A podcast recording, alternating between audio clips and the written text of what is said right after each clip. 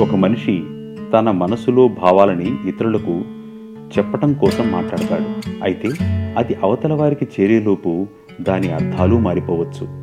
అందుకే మనుషుల మధ్య విభేదాలు వస్తాయి. చెప్పేవారు అవతల వారికి అర్థమయ్యే రీతిలో చెప్పాలి. వినేవాళ్ళు అవతల వారి మనసుని అర్థం చేసుకుంటూ వినాలి.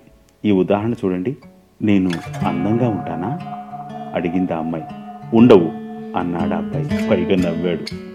ఆ అమ్మాయికి కోపం వచ్చింది. నేను దూరమైతే ఒక కన్నీటి చుక్క కూడా రాల్చవా? అంది రోషంగా. రాల్చను అన్నాడు. అయితే గుడ్ బై అంటూ ఆ అమ్మాయి లేచి విసవిస వెళ్ళిపోబోయింది.